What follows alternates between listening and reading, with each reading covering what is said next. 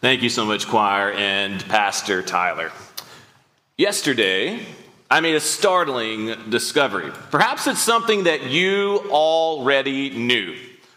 On Saturday afternoons, in football stadiums across the United States, there comes about a transformation of sorts wherein you're no longer just watching a ball game, but that in front of your very eyes, that stadium where you yell go dogs or roll Tide roll, or of course go paladins, turns into a sanctuary of sorts.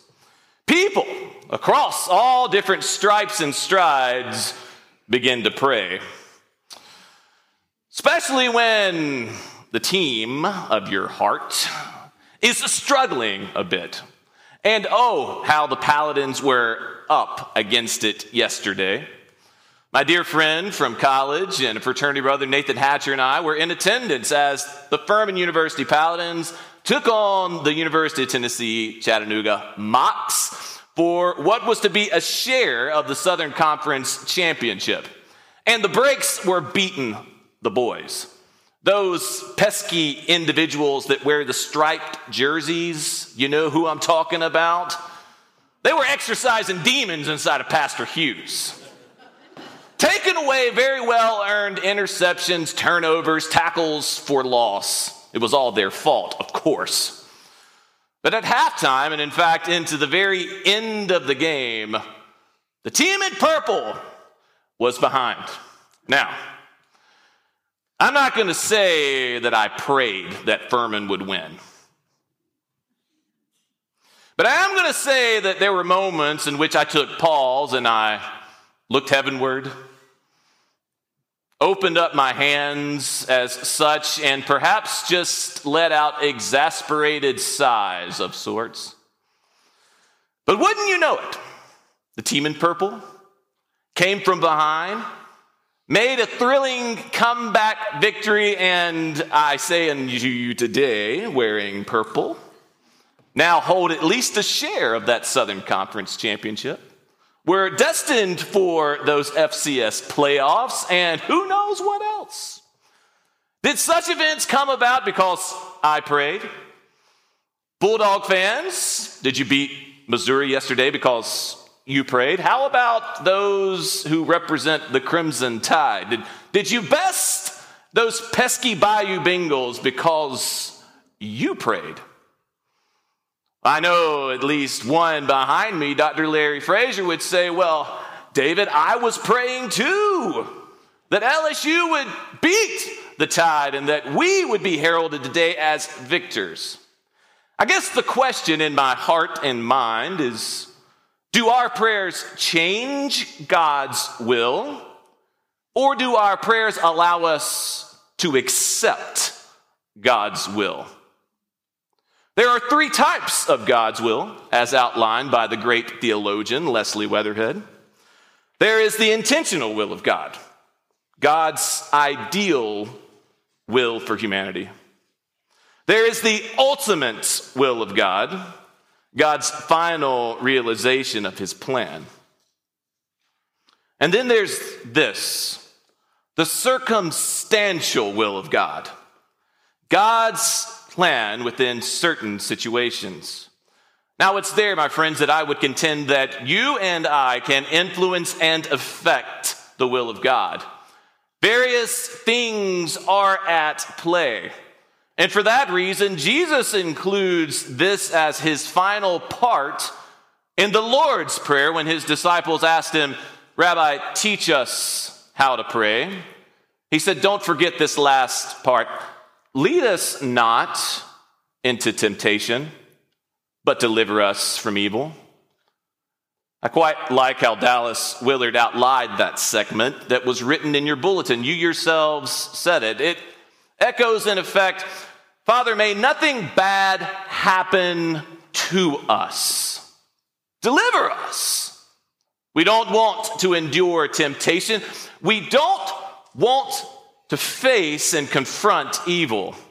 We would like for things to go our way for ourselves and for those we love, but as much as we say it, hoping to help God's will echo that reply, we also say, in as much, but should temptation occur, but should we have to endure evil, we will trust and we will know that the same Heavenly Father, hallowed be his name, our Heavenly Father, always near, will guide us, use us, and in fact direct every temptation and trial, so that in ultimate benefit it will be for those and their good who call on the name of the Lord. There was a prayer request lifted up to me today. It was actually by my daughter. This past week, Maggie and her friend Adeline Fannin came to me with a request that looked like had been bathed in fervent prayer. At Wednesday night supper, as I sat down, Maggie, you and Adeline came up and you said, Daddy, it would, it would make my heart so happy if you would allow Adeline to come over and spend the night tonight. Well, I looked at that precious daughter of mine, my one and only. Those beautiful brown eyes in front of me, that tender little lip pouting forward. And in one fell swoop, I crushed her hopes and dreams by saying, No. Are you crazy? It's a Wednesday night. I'm about to do Bible study, and we got chores to do when we get home. Maybe in that instance, God's will was just to be accepted. I don't know where you are in praying today, but I'm sure there's some part of you that's praying for good things to happen and bad things to be averted, and that's not a selfish plea. God welcomes that into his presence while also asking us to trust him. For should we have to encounter temptation, it has a purpose. Now, unlike many, I believe that temptation goes beyond sex, drugs, and rock and roll. We used to say it in Pickens County, South Carolina, in the following way Don't dip and chew or go with girls that do. And if you're from Pickens County, you don't know how true that statement is. I think temptation, as allowed by God and different from our plainful disobedience, is something that He allows us to encounter so that we might realize that for every strength we have, there's a corresponding weakness.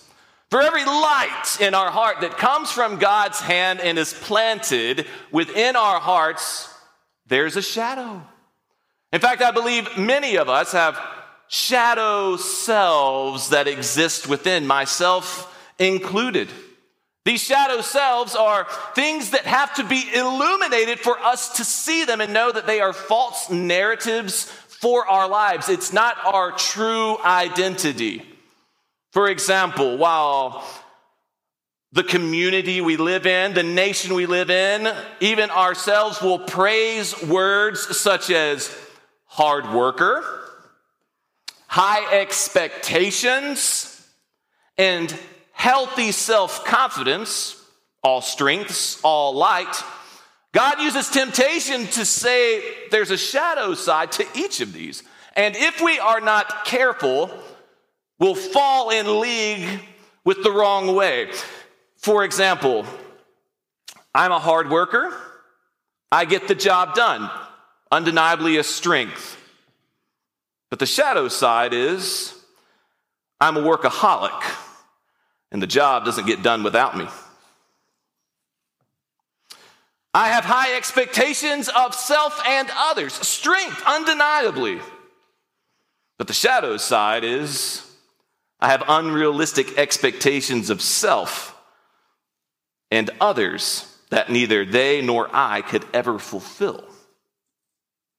Strength I have a healthy self confidence. Shadow, I'm overly confident in myself and my abilities, and I believe I can change any circumstance or person all by myself. You see, we pray rightfully so that God would lead us not into temptation. We don't want to fall in league with them, but in the moments in which God says no to that request, it's so that He can say yes to showing you and me the false way of living, the shadow side, to discourage us from the wrong and encourage us to the right, so that when we say no to temptation, which all of us have the power to do, we likewise hear God's voice applauding us on, saying, Yes, that's it. That's who you really are. That's who you're meant to be. But what about trials? What about those things that we go through which we feel like evil is winning? That's certainly the case in Acts chapter 12, verses 1 through 19. Herod, a cruel despot, is having a heyday with those who are followers of the way, the church. He's already put one of the disciples, James, the brother of John, the sons of Zebedee, to death with the sword, and it was met with wide scale political approval. So much so that Herod says, Well, I'll do you one better. I'm going to arrest Peter, and I'm likewise going to put him on trial, and I'm likewise going to put him to death. It looked like evil was not only winning, it looked like the church was not going to be delivered. But then the church does something radical. Something that I think we believe is radical, but perhaps in our common sense day in this post Christian America, we don't always reflect that with our practice. The church comes together and they pray. What did they pray? I imagine they echoed something that we're studying today. Lead us not into temptation, but deliver, deliver us from evil, Lord. Specifically, deliver Peter from evil. I'm sure as they did that, they, they could not understand the cosmic things that God was putting into place so that Peter would be liberated by an angel in what he thought was a dream and then brought to the very house where that church was praying. Now, what's interesting is the church's response to when Peter knocks on the door. Rhoda, the servant, hears his voice and is so excited that she doesn't even let Peter in. She goes back to tell the others, It's Peter. He's outside awaiting us. To which they say, Girl, you crazy. That's his angel. You see, inside the church house, they were already writing the obituary for Peter, perhaps believing he'd already been executed, and that presence outside is but a ghost. But no, as she insists and persists, the church themselves goes to see, and as they allow Peter to come in, they behold the truth that even though they experienced a trial, God ultimately was going to deliver them from evil. Now hold on to that because it is of utmost importance for you. I know here in these pews, there are many people going through a trial. Perhaps it's a diagnosis. Perhaps it's a professional difficulty. Perhaps a relationship has ruptured. Perhaps someone has passed away unexpectedly. You are in a trial and you fear that evil is winning. But make no mistake about it. The presence of a trial only assures that evil is not only being defeated, but that God has already won. There is something on your way in life that is going to deliver you. And in God's mystery, it could form itself with the answer yes, and it could likewise be the answer no. But in ultimate trust, just as Peter got up, followed the angel's voice to the next destination, so you too will be called. And you too will be called to rise.